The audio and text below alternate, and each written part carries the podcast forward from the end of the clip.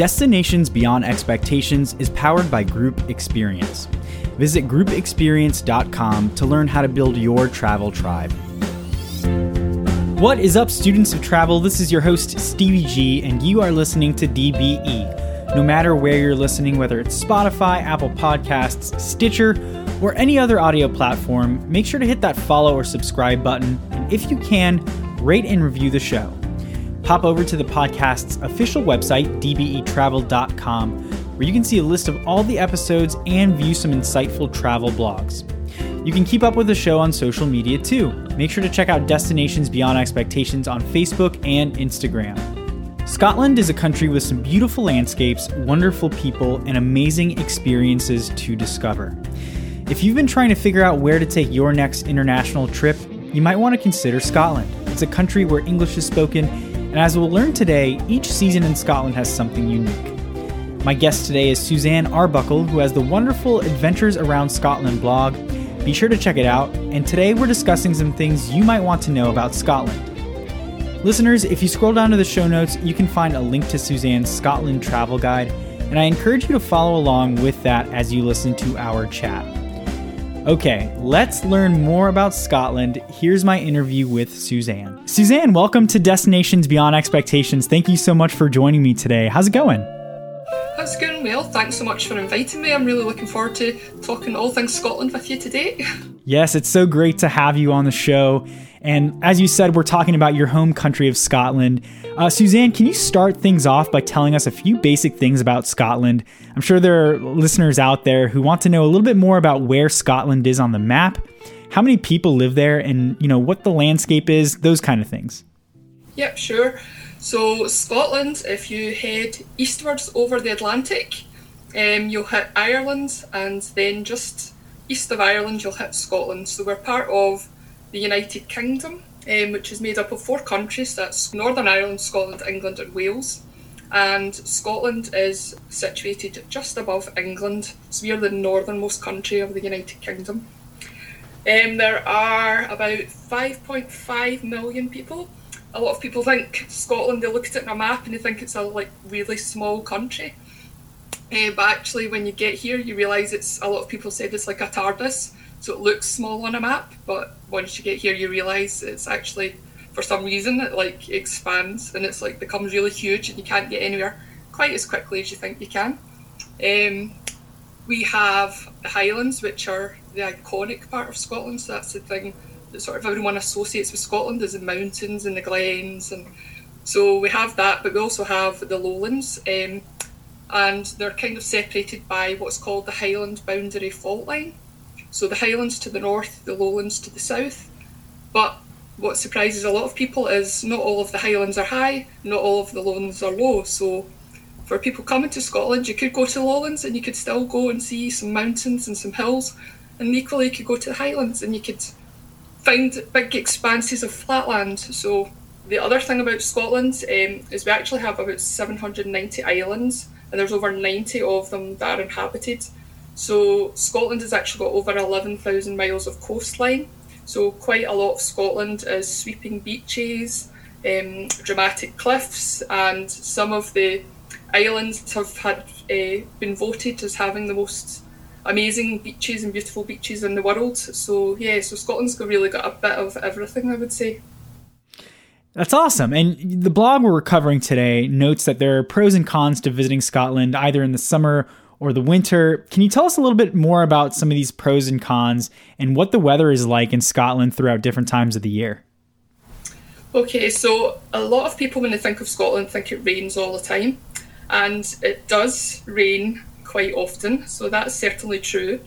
Um, but we also have long periods of sunshine. Um, July, August are generally the sunniest months or the warmest months, uh, but warm for Scotland isn't necessarily warm for other people. So for warm for us, we get on average it's 16 to 19 degrees Celsius, which a lot of people won't think is warm at all.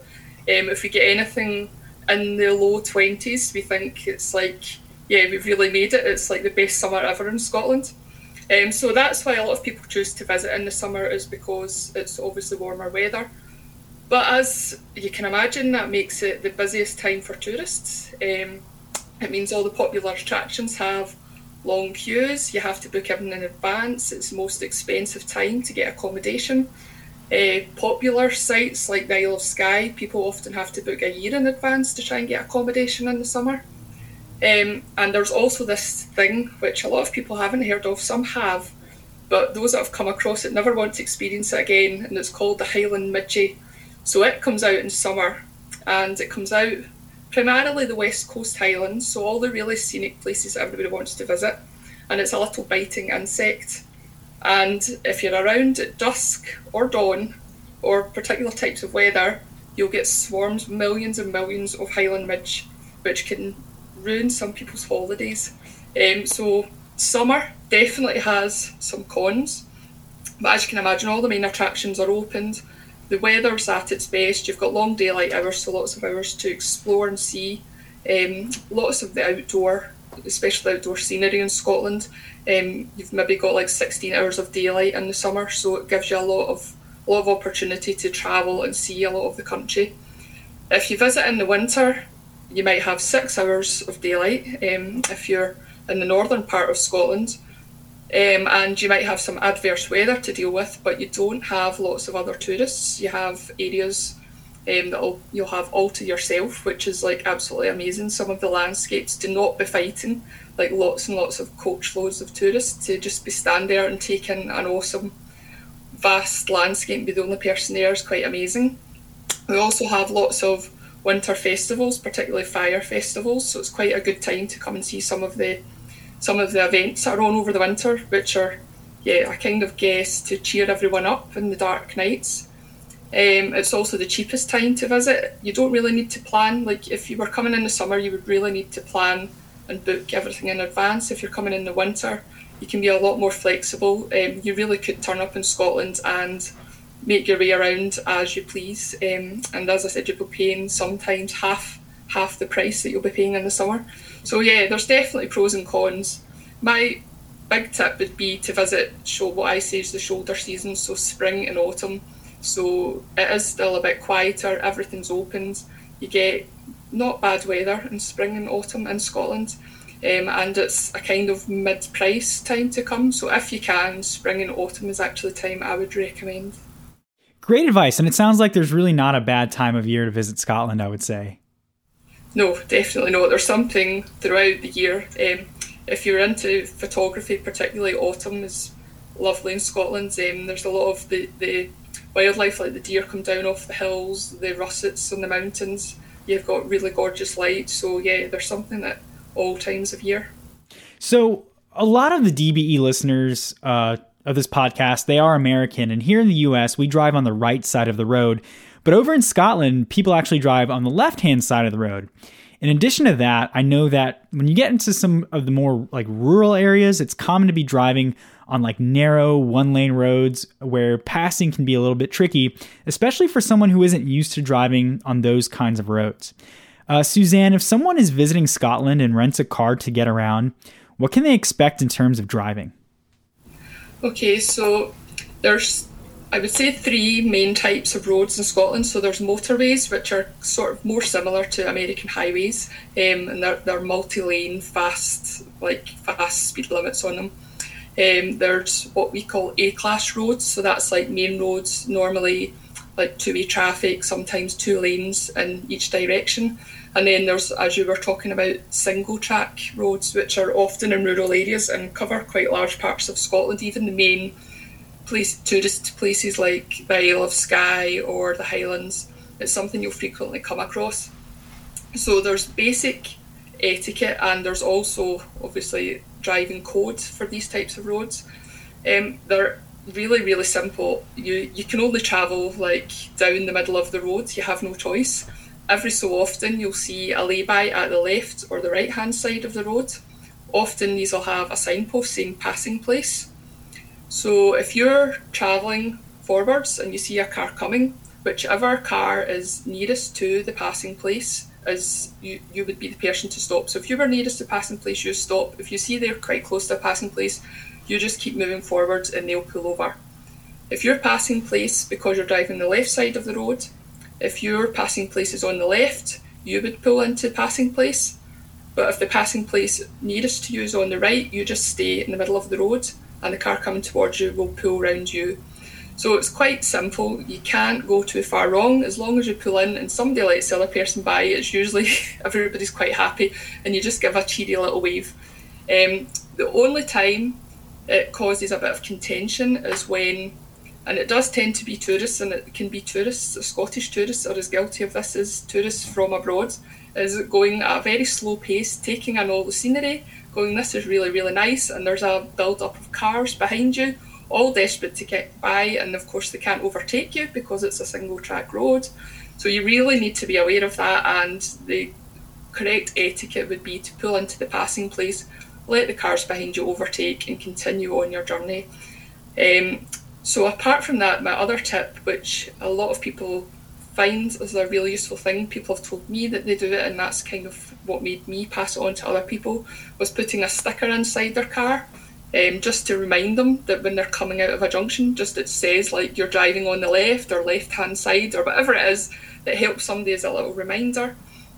Um, because particularly when you're coming out of a junction, a lot of people end up it's just automatic. They start to turn out the junction, they forget, and they start driving down the opposite side of the road. They quickly remember and correct themselves, um, and they've rarely found just a little post-it note or something in the car that just makes them think, no, I need to stay on the left-hand side.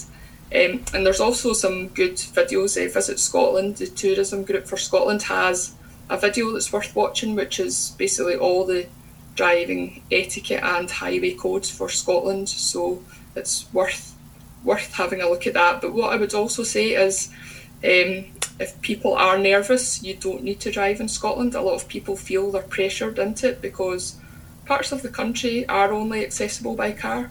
But equally, you can have just as good a time on public transport if you don't feel confident. So, if you don't feel confident, my advice would be just stick to public transport. Don't give yourself that extra stress because you're on holiday.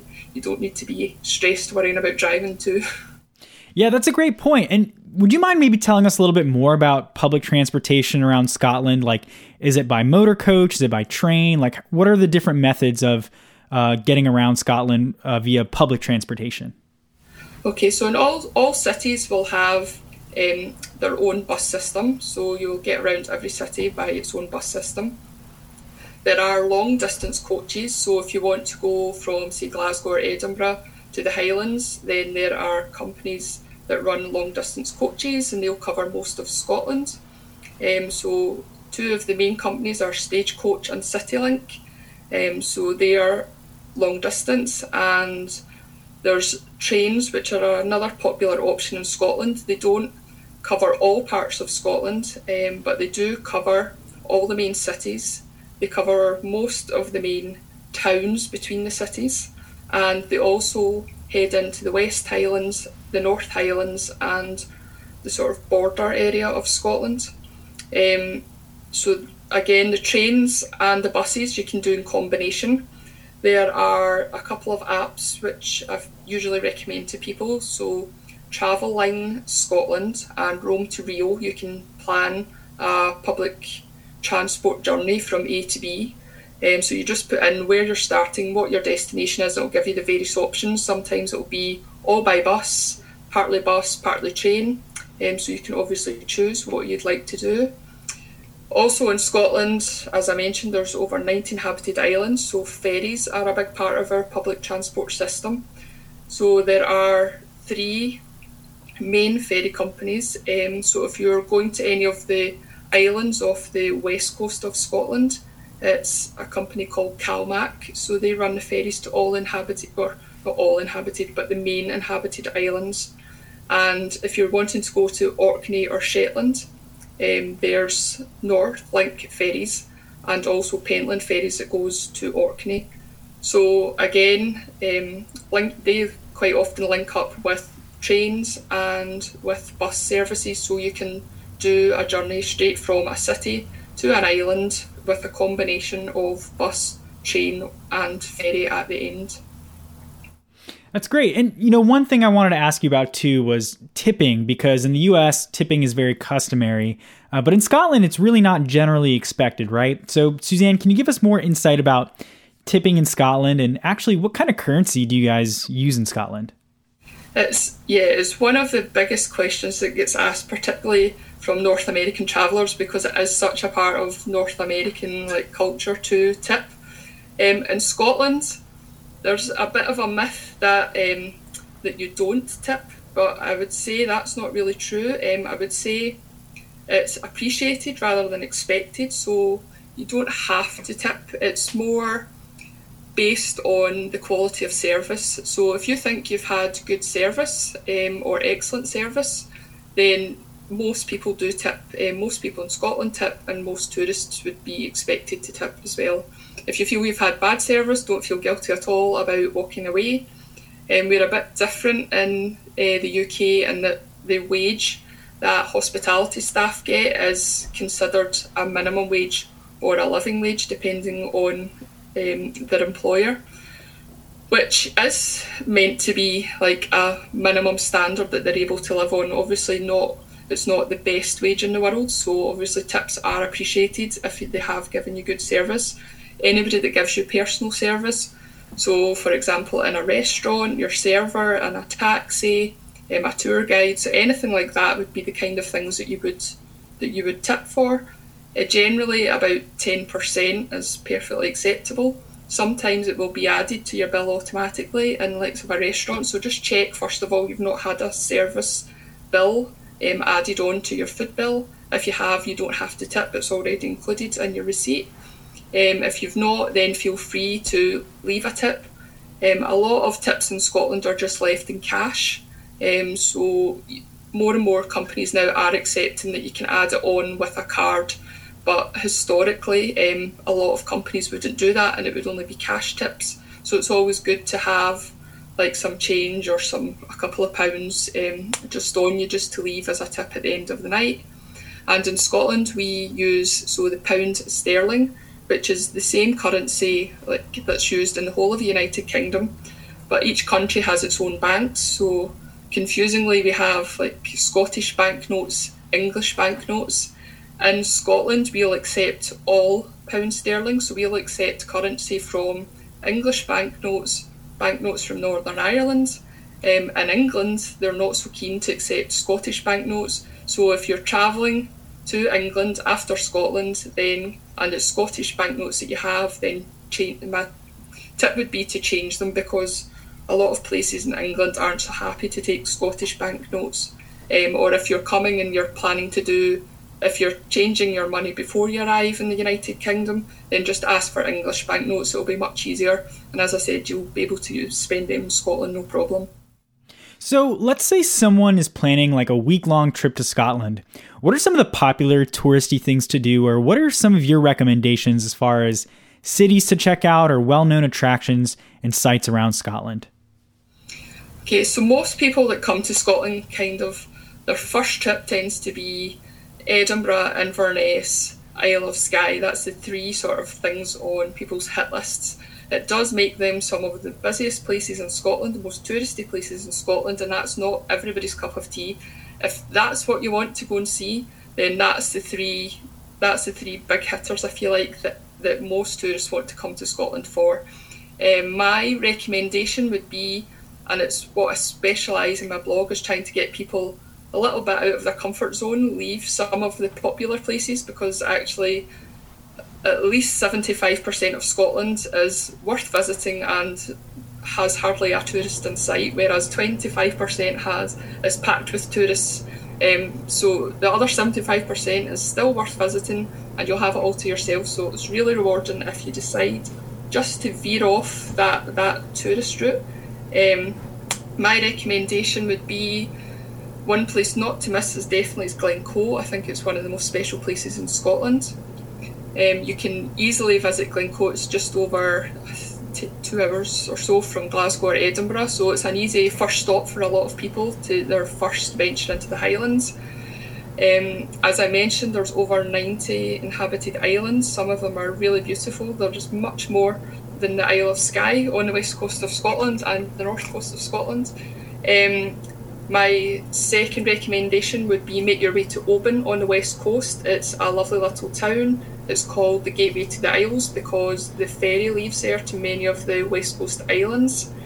Um, as an alternative to Skye, I would recommend the Isle of Mull, or if you're a whisky fan, head to Islay, um, or if you really just want a, a, a, a quieter, more peaceful retreat with a sort of Hebridean feel, then head to Colonsay. Um, it's it's about as far far from that, not far geographically, but far from the Isle of Skye you can get when it comes to tourists because there really isn't that many tourists there. You'll have vast spaces, lovely beaches to yourself compared to the Isle of Skye where there's some really packed packed places. Um, yeah, so, so my general tip would be like include a city, include some of the highlands, take in an island, and yeah, that if you do a bit of that, you get a little bit of everything of Scotland.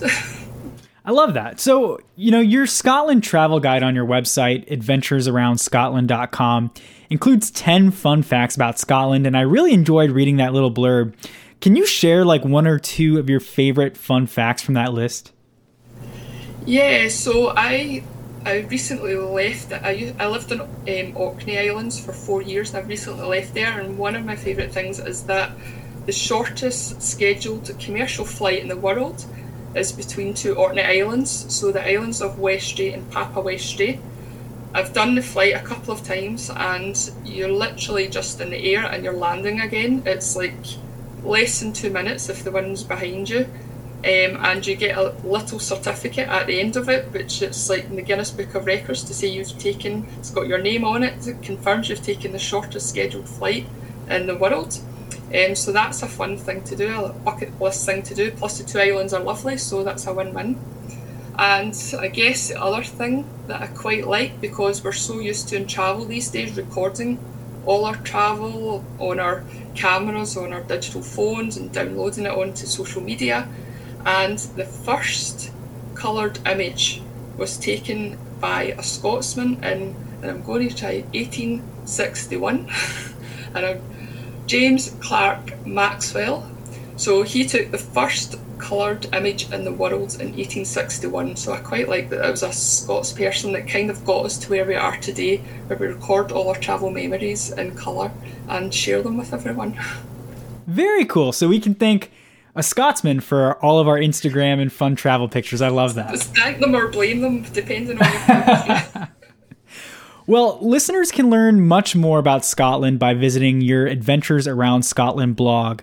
Tell us a little bit more about Adventures Around Scotland. When did you start the blog, and what kind of articles or resources can someone find if they visit adventuresaroundscotland.com? Okay, so I started Adventures Around Scotland back in 2014 at that time it was just a, a hobby. I enjoyed travelling around Scotland. I decided to start sharing some of my travel tips with other people. Um, what I found is online a lot of Scottish travel guides um, were pretty much about the same places, like I said, like Edinburgh, Inverness, Isle of Skye, whereas I was going to lots and lots of wonderful places around the country and I thought nobody's writing about these places. So I really wanted to sh- start sharing those places with other people and it kind of grew from there. So I discovered that there's actually a huge interest in Scotland. When I started it off, I was just doing it as a personal sort of hobby, and then all of a sudden I had this audience and this all these people getting in touch, going, "This is amazing! I'm coming to Scotland. I didn't realise all these places existed, and this is so helpful." Um, and yeah, it kind of grew into my full time business. Um, I, like to think that I specialise in the places other people don't write about. That's actually getting harder and harder these days because when I started eight years ago, which doesn't seem like a long time, but in the space of social media and blog world, it was like a lifetime ago, really. Uh, but now with Instagram and yeah, lots of people starting travel blogs. Obviously, lots there's lots more locations that used to be what I would consider hidden gems that aren't hidden gems anymore. So I'm constantly trying to find new places, um, give people new itineraries of things, places they hadn't thought of, trying to give people new information. Um, but people just don't know what else, well, what else can can I do? Is what a lot of people asked me in the beginning. Um, and that's what I've tried to answer with Adventures Around Scotland is this is what else you can do, this is how you can do it And if they're still having problems um, or they're still not sure as to how to put together an itinerary, then they can get in touch with me and I'll try and sort of guide them in the right direction as to what would work for what their interests are and their budget and their time and whatever else is affecting their decisions. It is a really wonderful blog. And where can we go to stay connected with adventures around Scotland on social media? Okay, so on social media, you can find me on Instagram and Facebook at Adventures Around Scotland, um, on Twitter at Scot Adventures. So, yeah, all the three big channels, I'm on all of them. So, Susanne, I do have one final question for you today. Now, on Destinations Beyond Expectations, we, we say it's the podcast designed for students of travel, people who love learning about travel and have taken so much and learned a lot about travel as they've gone. And so, I want to ask you would you consider yourself to be a student of travel? And if so, maybe share a lesson about travel that you've learned uh, throughout your journeys. Um, yeah, definitely. I'm a student of travel. It doesn't matter how much how much I travel. Travel is about learning. Travel. I mean, that's to me the biggest thing about about going out there is is meeting people, learning history, learning places, trying different foods. Um, so yeah, I'm definitely a student of travel, and the biggest thing I would say I've learned is travel is not about me. It's about the people and the places I visit. I'm not this. I would say I've learned. I guess we all egotistically go into a place thinking, "Oh, this is amazing," and we don't. And we're a bit blind sometimes to the fact that it's a community or you're going to other someone else's home. And I guess that I've become more aware of that over the years. Um, and I'm more mindful now that when I go somewhere, it's I'm not the centre of attention. It's not about what photographs I want to take. It's not about what I want. It's about learning about the people that live in the place that I'm visiting, interacting with them, engaging with them, and learning from them. Yeah, I guess yeah, I guess that's the biggest lesson that I've learned is to be less egotistical and more like I don't know, I don't know the correct term, but yeah, just more of a student of the people that I meet on my travels. Yeah, I think that's that's such a great answer. I mean, it's not always about us, it's about learning about the communities like you said and learning about how other people do things. So I think that's uh, a really wonderful answer. Uh, Susanne, thank you so much for joining me today. I really appreciate you taking the time to let us know about uh, Scotland and, and what it's like to visit there. So thank you so much. No, thanks very much, Stevie. Thank you for having me along. It was my pleasure to talk about my favourite subject. A big DBE thank you to Susanne from the Adventures Around Scotland blog. I thought she gave some great information about Scotland, and I loved the fun facts she shared. Listeners, make sure you take a moment to visit adventuresaroundscotland.com, where you'll find more wonderful travel blogs about Scotland and discover how Susanne can help you plan your next Scottish adventure. If you like Destinations Beyond Expectations, make sure to subscribe to the podcast and do me a huge favor tell a friend about the show. If you want to see me talk about more great destinations, follow a page called Group Travel Odyssey on Facebook, YouTube, or LinkedIn, where every Thursday at 2 p.m. Eastern, I help host a live stream that focuses on how groups can experience a destination. Again, the page you'll want to follow for that is Group Travel Odyssey. Well, that's all I've got for this week. Have a fabulous rest of your day, and I will talk to you soon.